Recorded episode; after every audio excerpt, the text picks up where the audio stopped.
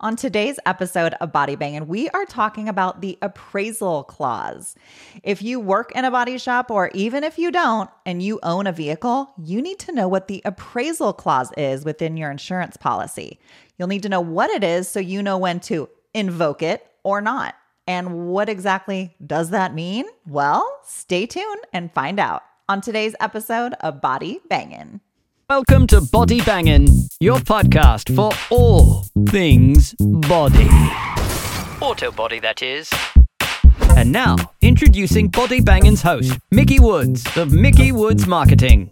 Mickey is a former auto collision center owner and is now a marketing and business development expert to shops across the globe. Hey, everybody, welcome to today's episode of Body Bangin'. Today we have Charles Wilhite on with us, and we're talking about something that I think we've been hearing a lot about, but I don't know that we understand a lot about. Now, maybe some of you do, and maybe some of you think you do, but you actually don't.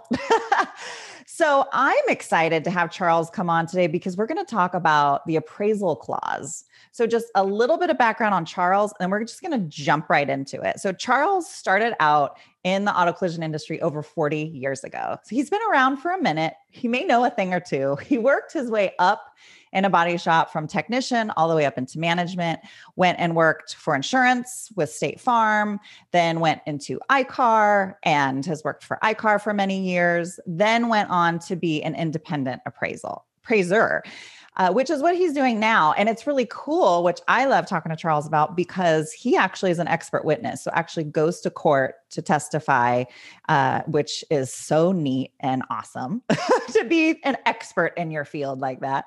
So welcome, Charles. Thank you. And I agree. Uh, being an expert is like performance art for me as an old trumpet player. It's it's just as fun. That's awesome. So appraisal clauses. So we hear a lot about it. We're seeing a lot of social media posts from people discussing it, that kind of thing. So I thought was really excited to have you on today to just get down to it. What exactly? We're going to start with some basics. And I purposely didn't read up on this so that I could just learn from you and ask questions because I'm sure the questions I have our listeners are also going to probably be thinking as well. So let's just start out with just the basics. What is an appraisal clause? Um, this is a bit of a history lesson. Okay. Appraisal clause was, was created in real estate. Hmm. If the insurance company and the and the homeowner, the policyholder, didn't agree about the price of the roof, they invoked the appraisal clause. Mm. And then the owner hired somebody, the insurance company hired somebody. Those two guys got together. Of course, back then it would have been just guys, um, right? you know, and they would they would sort it out.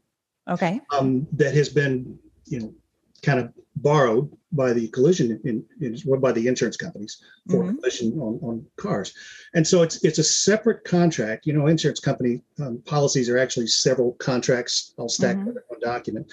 This is a, a, a, it's called the appraisal clause. It's a clause in your policy that says if we can't agree, we'll hire those two people.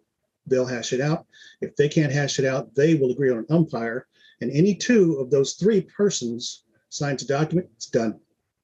Wow. And every insurance has an appraisal no, clause. No. Oh, okay. A couple of caveats. First of all, okay. it only applies to the policy holder. So it's a first party only.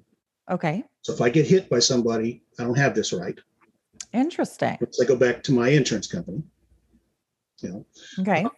Uh, it's not a couple of things. It's not mediation. It's not mm-hmm. arbitration. Those are mm-hmm. different legal constructs to get to the place. This is a really fairly casual thing. Um, I'm looking at one on my screen right now, and I won't read it to you because it's legalese, but mm, yeah, I'll, I'll, spare you that. Uh, uh, but it's it's one paragraph. It's like five oh. sentences. Wow. And okay. this is one of the longer ones, you know. And so really, it's just two guys talking about. It. Okay. And there are a lot of women in this business today, I should say. Right. Yeah. Um, I say guys all the time, and I just mean people. It, yeah. I'm I'm a little yeah. hypersensitive about that whole gender thing. you more than me, so isn't that funny?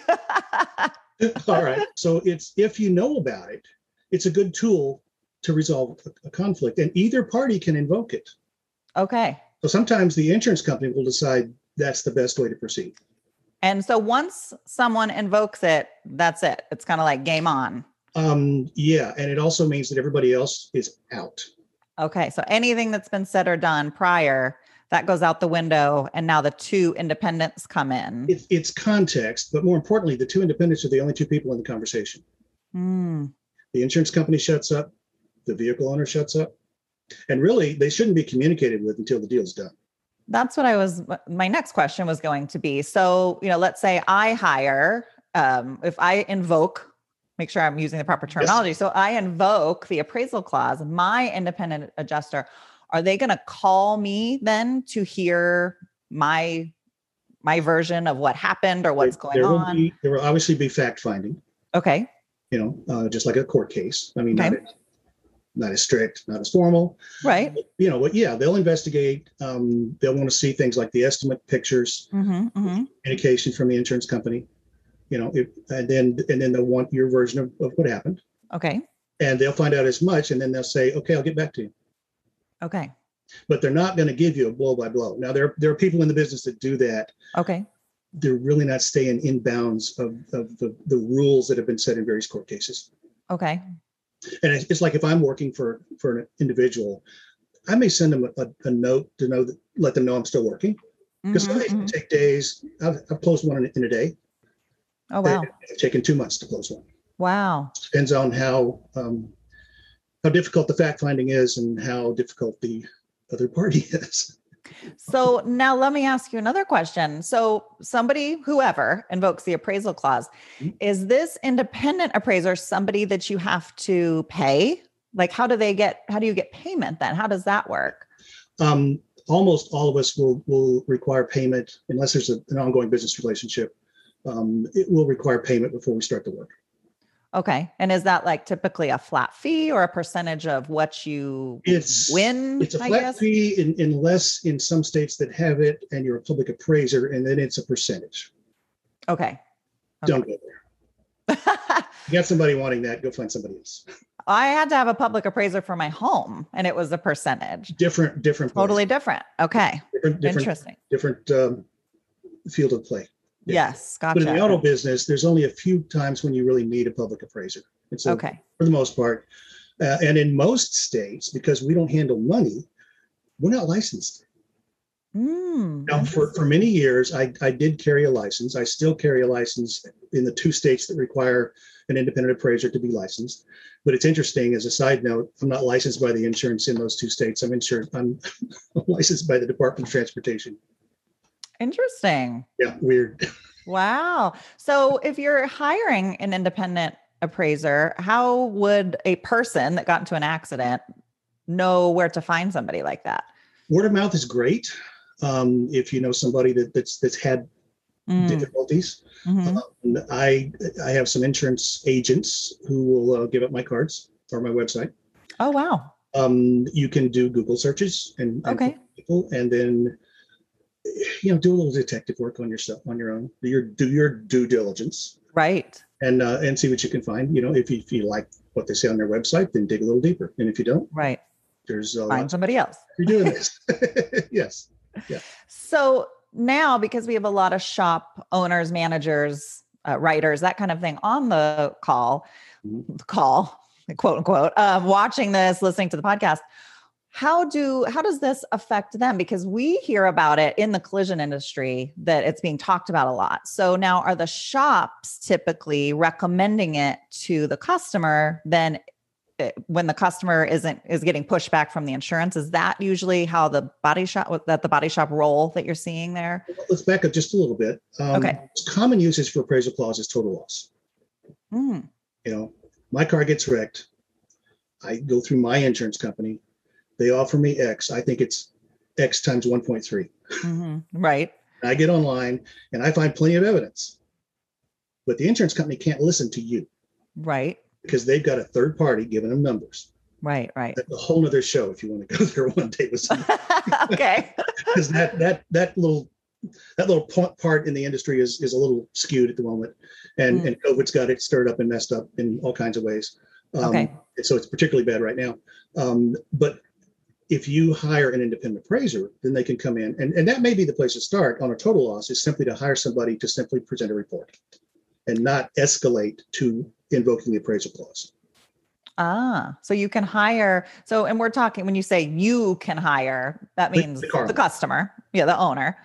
Um, so they can hire an independent appraisal appraiser even without invoking the appraisal clause. And most of us offer that service on our website um, at a lower rate. Okay, because then you don't have to go through the whole process. I don't have to make phone calls. I don't have to do quite as much research. You know, Hmm, it's it's at least half the work, and so I charge considerably less. okay. And and I don't if, if it if it goes ahead to appraisal clause, I and most of my peers that I paid attention to, we don't charge you that fee and this fee. Right, right, We just charge you this fee, right, right. Because you've already done quite a bit. and, it, and it's and it's not that much money. You know, It's, uh, in the grand scheme of, things, it's it's a it's a it's a little bit of an investment. And the way this works is insurance pays their people, vehicle owner pays their people. Gotcha. Both parties pay half the umpire fee if it comes to that. Ah, okay. Well, I like that there is an option because there are a lot of dissatisfied owners who are not feeling like they're getting the proper payout or whatever you want to call it. And that's and that's why total loss is, is the biggest um, use of this. Um, but to, but to get back to your original question, um, many of the the shops that are really trying to do things right and that are well informed and well read, they listen to Mickey Woods. Um, yes. I'll take the five bucks now. Yes. um, they are pushing their customers to do that because one of the things they'll do is they'll tell you on they'll, they'll tell their customer on the front end and um, you know i posted the other day in response to somebody that you know educating our customers and our insurance partners uh, is becoming a much bigger part of the job hmm because we don't know what we're doing we can't do it well Right.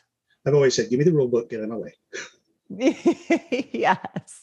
and that's part of this. That's why we're having this conversation. So I, yeah, there, a lot of shops will encourage their customers because the customer has to involve. Yes. The, the shop really shouldn't be involved except Mhm. as a source of information. hmm Yeah. So now, do you have shops then referring Yeah. customers to you? I would think that would be a a, a Yeah. big play there Yeah. because they're just really looking, hopefully, to help the customer and the you know for people that are listening that aren't in the auto collision industry. There's only so much the shop can do. You are the owner of the vehicle, so Right. it's really if you want to push that thing harder. Right. Yeah. The shop, they have a weird relationship with insurance companies. You know, and if, and if you do the DRP thing, then you've got a a defined relationship. Yes. But if you don't, then you don't really have a, def- a relationship at all because the customer's the one with the business relationship with Right. the insurance company. Right. They're obligated to pay to make the customer whole. Mm-hmm. Shop is there to figure out what that means. Mm-hmm. mm-hmm. And when they write thirty thousand dollars and the insurance company wants to pay eighteen thousand dollars, we got to have a conversation. yes. Yes. Somebody's not on the right page, you know. yes. And so somebody like me comes along and scrutinizes every single line item and goes and does the research on the OEM procedures.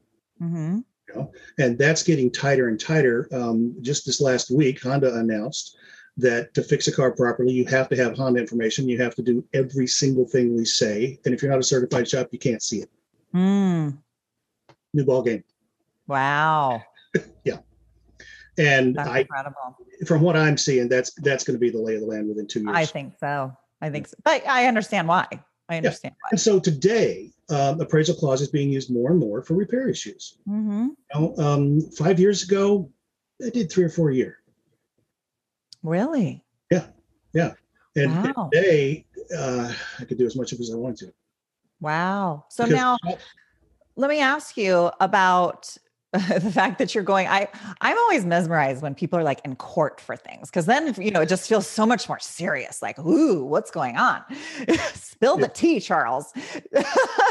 What it's interesting to me that it really escalates to that level. So at, what are the types of cases then that you're seeing that escalate to a point where they're actually in a court you're having to present evidence that type of thing? What are those types of things that you're getting involved in? Well, most recently, um, the other thing that appraisal clause is used for, uh, when a car gets in a wreck, a lot of people think that it's worth less money just because it's been in a wreck. right And so they file a diminished value claim. Now, Mhm. first parties can't do that. This is a second party thing. Hmm. So that's not appraisal clause stuff. And I'm getting a little off topic, but it's, it's one of those things that, that you go and present opinions. Okay. Because if you're talking about the value of a car, there are no facts. Right, right. There's some evidence and there's strong opinions. Mhm, And mhm, if you can gather enough information and, and comps, you know. mhm. Um, an interesting one from years ago. Um, guy had a Mercedes, had a had a collision, needed repairs. Um, he said, "Oh, and the suspension's broke." There was no way, absolutely no way, the suspension was affected by that little hit. Ah. But he was convinced, mm-hmm. and so he hired an independent appraiser. Insurance Mhm. company hired me. I was able to discover where he had had that suspension fixed twice Oh wow. one of the worst things Mercedes ever did. It was a very complicated hydro pneumatic with air, and it was very sensitive. And um, so he took it to small claims court, Mm. and I had to show up because here in Texas, if I'm not present, my report is hearsay. Oh, interesting. So I didn't even testify. I sat in the back of the room and was introduced. And I stood up and said, "Hi, Judge," and that was it. Okay. Read my report, dismissed the case. Wow. You know, Wow. the first time I was in court, it was a little intimidating, and then when I saw the judge put his pencil down and lean back Mm. because of something I had just said. Wow. That's pretty cool. I thought, oh wow, this is fun. It was a rush. you know? And, yeah. and, and we won, and everybody was happy. Well, not everybody. Yeah, right, right. So yes, the shops that that are that are having difficulties getting paid for what they need to be done needs to be done to the car. This is one of the tools. You know, I would, Yeah. I would prefer to see it as a um, you know last on a list of options. hmm hmm Well, it's a, it's nice. However, we want to phrase it. The frustration is the payment isn't being. It's a fight to get payment for. Yeah. uh, and, and the way we do that is is to provide information you know and if that information um, runs into a stone wall then we have an option. That's then, right. then we get into the repair issues and that's much more complex Mhm. and i still charge the same because we're we've kind of flat rated everything Right. takes me 10 times more work Mm, I bet. Yeah, depending on the shop if the shop does an outstanding job on their estimate and their documentation hmm then i'm going to get a file pretty thick Yeah. figured out Right. because i'm going to get the estimate line by line with Mhm. with notes explaining what happened hmm I'm going to get every procedure that's referenced for everything they're doing on the car. hmm Those are the easy ones because I don't have to do all that stuff. you know? Yes. Well, that's So- ideal. And then armed with that information, I can make a phone call to the other appraiser, and we can go over it line by line. you know? Yes. And he's Mhm. going to say, "Well, we don't normally do that." I can say, "Well, okay, here's why you need to do that. Here's the document, and here's the document that says that's not recommended. That's required." Which is another thing that's changing. Mhm. because the lawyers wanted Right. soft words, and people interpret those soft words as meaningless. That's that's exactly the frustration. You nailed it right on the head. yeah, and I can't find the document again, but um, a few months ago, uh, General Motors basically said if we every time we use the word recommended, we meant to say required. And Yeah. I'm just saying the same thing now. Um, Yep. And, and so that, that's where the industry's going. Yeah. This is another one of those those forks in the road where you know five years from now it's going to be different, hmm Right. It'll evolve. but we've still got this tool. Yeah. And so Well, it's I think it's great. I think it's great that we talked about it. Um, you defined it very clearly. I feel like I totally get it. But if you didn't totally get it, or if you think of questions after this podcast, or you've got some right now, Charles is available. You can contact him down in the description. You'll find his email and his website address if you have questions or you want to chit chat. He's an awesome guy, as you can see, uh, totally informative and willing and has a heart to help the industry and the people in it, which I love. Um, and I'm I'm sure we'll probably get off this and I'll be like, you know what else I thought of. so you may get an email from me, Charles. But uh, I'm here. for our shops listening and watching, and even for people that aren't in the collision industry that will come upon this podcast, this is great information to know because it's we can always be the best we can be when we know we've got a tool belt full of quality, useful tools. And this is one of those things that when you need it, it's good to know you got it because otherwise you look back and go, wait a minute, I could have done that. How many people are listening right now thinking, man, it's unusual for me to find a, a vehicle owner, a policyholder that knows about this, mm. but it's not that unusual for me to, to find a shop owner that or an estimator especially that that's unaware because it's mm-hmm. never come up. You know, I do want to put one caveat in here. Yeah. I, I said it at the beginning, but I'm gonna say it again. This is a tool for either side. Yep.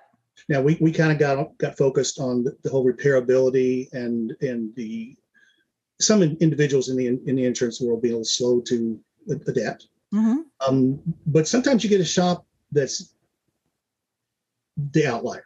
Right, right. Then, and this happens a lot in total loss. Uh, the insurance mm-hmm. company may be the one to invoke the appraisal clause mm-hmm. because they've kind of exhausted their internal resources. Right. The conversation's halted. Right, right. We're going to be throwing bricks at each other, but we're not communicating anymore. Yes. And so, um, you know, uh, um, those of you who, who um, click on my website, you'll find a little paragraph there that basically says you're hiring an expert. Don't put words in my mouth. I was gonna say, I was gonna bring that up. My favorite part of your whole website is was something along the lines, and maybe you changed it or something. If you're hiring me to give your opinion, go somewhere else. Basically, you're, you're, basically quoting me. I was paraphrasing. Yes, yes. But yeah, there. I consider my job to be largely one of an educator. Mm-hmm. You know, I don't fight with people to get what I want. Right. I, I inform people so they can make an informed decision. Yes, absolutely. The best of my peers in this business. That's that's what we do. Yeah. So it's right. not big conflict. Right. Right. interesting conversation sometimes. Yeah, I'm sure. And, I'm and sometimes sure. there's just there's just a dead stall. Mm. And then other times there's you can almost hear him throwing the pen down and say, "Okay, you're right." because you put the document in their hands. What are they going to do? Right. Well, it's the evidence. I mean, it's it's going to speak for itself at the end of the day. But this allows two parties that, again, aren't emotionally involved and aren't financially involved to just come to the table, hash it out, create a solution so everybody can move on with their lives. I mean, that sounds wonderful to me because I hear a lot of horror stories of the back and the forth and the hard feelings and people are upset. And this really kind of takes that out of and the I know, equation. I know a couple of shops that if if they see that's where it's going, they just initiate they, they counsel the customer to initiate yeah. this fairly fairly quickly. Absolutely. So it can get done in a timely fashion. Yes. Yes. Yeah. I love it. Yeah. Well, is there anything else you wanted to add? Because I think this is amazing. I really hope that everybody watching and listening is like has learned a little something today. I hope so too. And I'm, and as you said, I am open to questions. Um, if we get down to a specific case, I may have to charge you at some point. But um, I've actually covered all my bullet points I had on my notes here. Perfect. Good job. All right. Yeah, thanks. Well, thank you everybody for tuning in. Thank you, Charles, for coming on the show and talking with us. Thank you for being a part of our industry and helping bring the two sides, I guess, if we want to call it together for the benefit of everyone, really. And I love that about you and what you do. And thank you. Keep it up. So take care, everybody. Thanks for listening, and we'll see you next time on Body Bangin'. Bye. If you enjoyed today's show, make sure you hit the subscribe button. We have some incredible topics and guests coming your way you will not want to miss. If you are watching on YouTube and don't want to miss the latest and greatest, you'll want to hit the bell after subscribing so you will get a pop up each time a video podcast goes live.